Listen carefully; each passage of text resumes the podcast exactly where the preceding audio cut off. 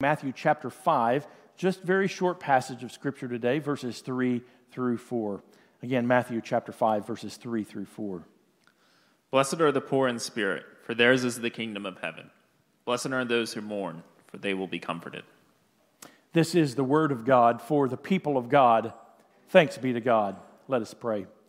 Almighty God, pour out your spirit upon this, your word, and make it be for us the word of life that we might be people of life.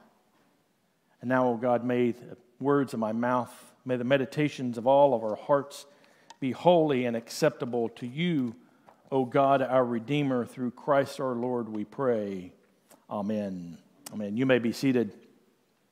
It's astounding to me every time that this happens, and it hasn't happened all that many times uh, throughout my however, 23, almost 24 years of ministry. It's happened more in the last year than it ever has happened before. Uh, but those times when we don't have, maybe not able to have live worship on one Sunday, and, and, uh, and then we have to, uh, you know, suspend Wednesday evening as well. I almost feel like I forget how to do this every time we have one, we have one of those. And so that's been my, that's been my experience today for certain. So if, if, I would, if I were to ask you what would make you happy, what would be your answer? If, I, if, if you wanted to truly be happy, how, how, would you, how would you answer that? What, what would make you truly happy? Well, some of us, some of us might answer that uh, happy are those who live in Hawaii, especially the last couple of weeks. Happy are those who live in who live in Hawaii. Happy are those who have the most toys, the most stuff. Happy are those who have the most stuff. Or, or happy are those who are the most successful. Or happy are those who have the most power. Or, or maybe something else. Jesus said something that was very different. Very, very different than what our culture says is happiness. He said, Blessed are those, happy are those, joyful are those who are poor in spirit. The not so subtle cultural message is that happiness comes when you reach the top.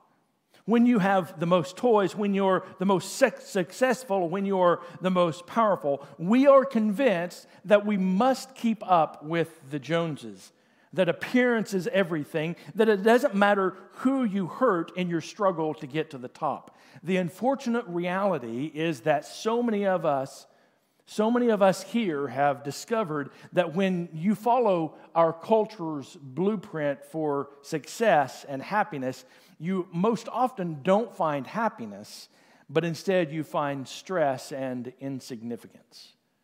That's what happens when you, when you strive after all of these things, when you try to find happiness in all of these other things. Well, today we are beginning a, a, a new sermon series during this season of Lent, and we are looking at, at what's called the Beatitudes. The Beatitudes, it was the beginning of the Sermon on the Mount.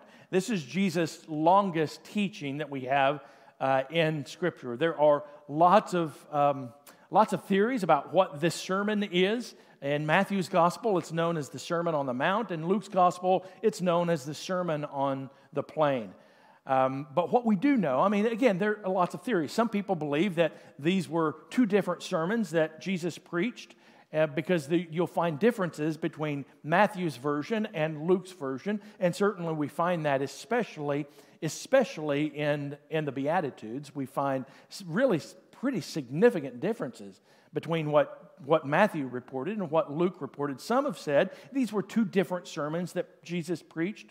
Others have said that these are just two different perspectives on one sermon that Jesus preached. Others have suggested that these were, this was a number of different sermons that Jesus preached, and, and the gospel writers compiled all of these all of these different sermons or all of these different teachings into one into one setting. We're not exactly sure but we do know that there are differences between matthew's version and luke's version. So for example if for example and, and it may be that our um, our beatitude today really is at the very at the very beginning it it really shows the stark contrast between Luke's version and Matthew's version. Luke's version simply says, Blessed are the poor.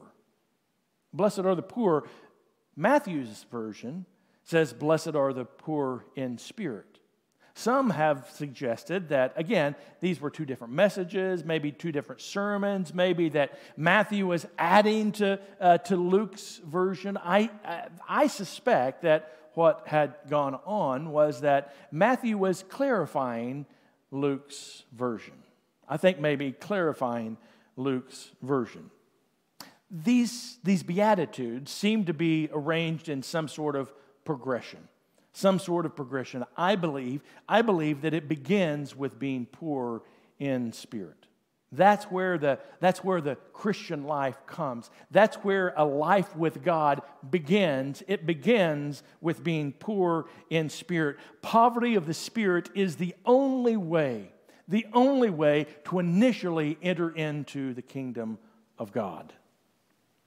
Again, again, Matthew's version began, it seems like it clarifies Luke's version a bit. So, as we begin to look at this beatitude, blessed are the poor in spirit, for theirs is the kingdom of heaven. There is a biblical character that I believe that I believe uh, really uh, lives out this poverty of spirit.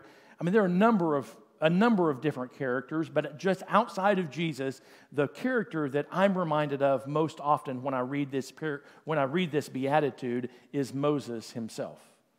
Moses, the Old Testament patriarch, Moses, the one who was, who was, who was born into a, uh, into a culture that was literally being had been enslaved for generations upon generations moses who was born into a family that was trying their very best to spare their only son and because the, the um, egyptian pharaoh had, had said that all the hebrew boys would be, would be killed and his mother you remember the story? His mother saved him by putting him in a basket and put him in the nile river and it just so happened to be that the, that the princess Pharaoh's daughter found this young little boy and she took him home and raised him for himself. But the Lord heard the cry of the Hebrew people and he called Moses. He called up Moses and said, Moses, I want you to go to Pharaoh and I want you to tell Pharaoh to, to let my people go. And do you remember what Moses' response, what his response was? His response was this, Oh Lord, I am, I'm not eloquent. I'm not eloquent, neither in the past nor since you have spoken to your servant. I am slow of speech and of tongue. But God gets angry with Moses. Do you remember that? God gets angry with Moses. Why? Is it, it, it, it is not because of his humble assessment of his own abilities, but instead God was angry at Moses because of Moses' lack of trust in God's strength. You see, God wasn't angry because Moses didn't think much of himself. He wasn't angry because Moses had, a, had an assessment of his gifts and graces that, well, you know, he recognized that he wasn't the most gifted person. There were, in fact, his brother Aaron was even more gifted than he was, and he recognized it. God's anger did not burn against Moses because he wasn't gifted. God's anger burned against Moses because Moses didn't have faith in God. Listen, listen to what God replied Who made man's mouth? Who makes him deaf or mute? Who gives him sight or makes him blind? Is it not I, the Lord? Now go. Go. I will help you to speak and will teach you what to say. So, what's the biblical solution when a person is paralyzed by a sense of guilt or unworthiness or unusefulness? I believe that it is not higher self esteem. Higher increasing someone's self esteem is not the answer to someone who has, may have low self esteem or a sense of guilt or a sense of unworthiness or a sense of uselessness. But that's what our culture tells us that we just need higher self esteem. And God knows we have plenty of people who have been told that they are nice enough, they are smart enough, and doggone it, people like them, to quote the old Saturday Night Live sketch. Or to quote a, uh, the, the big purple dinosaur, you are special. We have an entire, an entire generation of people who have been told that they are special all their lives.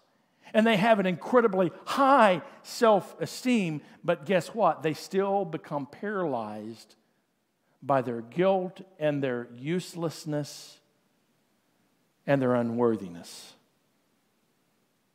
God did not say to Moses, Stop putting yourself down. You are somebody. You are eloquent. No, that's not what God said. That's not the biblical way. What God said was stop looking at your own unworthiness and uselessness and look at me. I made the mouth. I will be with you. I will help you. I will teach you what to say. Look at me and live. The answer, the biblical answer to the paralysis of low self esteem is not high self esteem, it is sovereign grace. Did you get that? Let, let that sink in just a moment. The biblical answer to low self esteem if I can put it in these terms, the biblical answer to being the poor in spirit and recognizing that we are dust and to dust we shall return is not higher self esteem, it is God's sovereign grace. You see, Moses. Moses realized he was not powerful enough, smart enough, faithful enough, faithful enough, talented enough to do this on his own, and that is not always such a bad thing.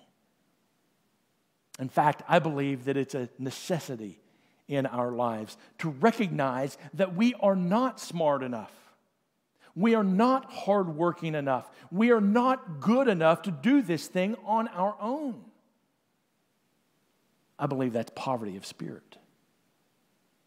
We must recognize that we stand in need of God's grace each and every single day. But it's hard to admit our poverty of spirit, isn't it? We like to rely upon our own gifts and our own finances and our own power and our own authority and our, and our own control. We will do almost anything to not admit our spiritual poverty enough to earn at least some of God's love. We'll, we'll say things, I mean, we'll admit that we are that we are sinful, but then we'll follow it up with things like, well, you, but, but everybody sins. Oh, God, I'm, I'm, I'm a sinner, but, but God, I didn't mean to. I'm a sinner, but well, no one is perfect. You see, we can't even often, we can't even confess, truly confess. We always have, we always have a, a, a second statement there that, well, we're not to blame, really. But when we come and truly come with our poverty of spirit, well, then we'll begin to understand and recognize God's sovereign grace. So, what does it mean?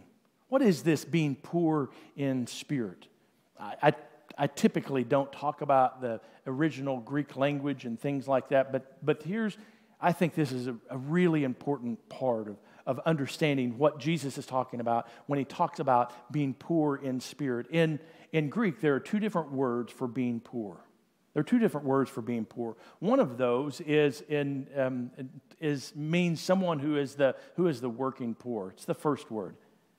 Penes is the, is the word for that.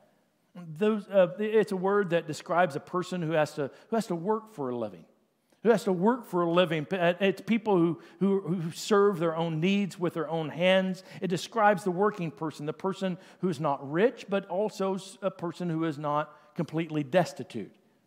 It's poverty that demands diligent daily labor to earn a living. It's someone who doesn't, who doesn't have a stockpile, but doesn't have a savings account, but just simply has to work every day to meet their own needs. That's, that's, that's, the, that's the working poor. But that's not the word that Jesus used. It's not the word that, that Jesus used. The other word is ptochos, used in this beatitude, which, which, which describes absolute and abject poverty absolute and abject poverty. It's associated with uh, ptosein, which means to couch or to cower like a beggar. It describes the poverty that is beaten to its knees. It carries the classic idea of begging out of shame. This is not a con man here. This is not someone who, who can work and probably does work on the side and is always looking for a handout. No, this is someone who absolutely is so has, has, has no resources whatsoever. We're talking about a, a real, cowering, cringing, shrinking person, ashamed to have to beg, but having no other choice. It's the person who has no answer to life, no answer to their physical needs other than to bow and to beg. This, this word this word denotes the one who, who, was, who was sitting on the street corner, covering their face, literally. Th- th- this denotes a person who, who, who is couching and cowering down and even, even covering their face and, and just simply with, with a hand out asking. Asking, pleading.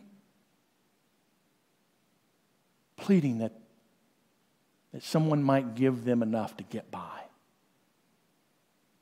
That's the kind of poverty of spirit that Jesus is, is talking about. Someone not that relies upon their own strength and their own goodness and their own religiosity. No, that's not what it is to be blessed by God. Those who are blessed by God are those who are cowering and couching and covering their face with their shame and their guilt and simply putting out a hand seeking God's grace. That's the kind of poverty of spirit that is blessed. Some understand these Beatitudes. Some understand these Beatitudes as, as things that Jesus is calling for from us. And there, there may be a bit of that. As if these are just simply ethics that need to be lived out kind of like the Ten Commandments. By the way, I've never, I've never seen anyone uh, demand that we post the Beatitudes on public, on public buildings like we, like we post the Ten Commandments. I think it may not be a bad thing to do. I don't know that these are necessarily ethics that Jesus is commanding for us to have, but instead, these are just simply, this is simply how it is in the kingdom of God. It's so vastly different than how it is here on earth. Here on earth, those who are, uh, who are experiencing a poverty of spirit, those who are experiencing cowering and crouching before the Lord simply with a, with a, with a begging hand out, they're seen as weak in the eyes of our culture, aren't they? We're seeing it more and more in our culture, by the way people are looking at you and me as people who are so very weak. To be pitied, really. Religious people are to be pitied among all. But Jesus said, Oh no, we are not pitied. We are not to be pitied. Instead, we are blessed. Because we recognize that we can't do this thing on our own. We recognize indeed that we can never be good enough.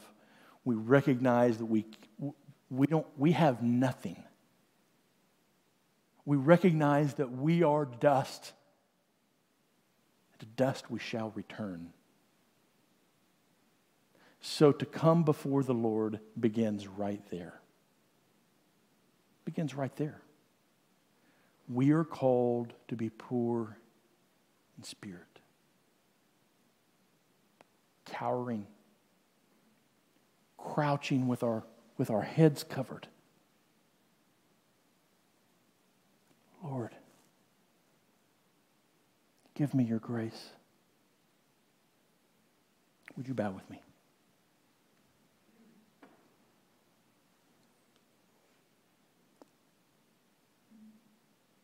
Lord, we come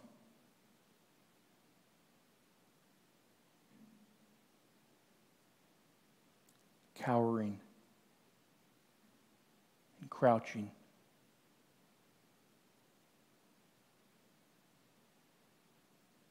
A sense of guilt and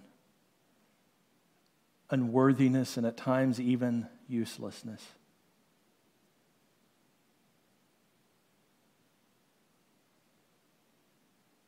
We come putting out our hands. Oh Lord, give us your grace. That's all we need. Your love. All we need is your forgiveness. Come, Lord Jesus. Come and give to us your grace. We pray through Christ our Lord. Amen.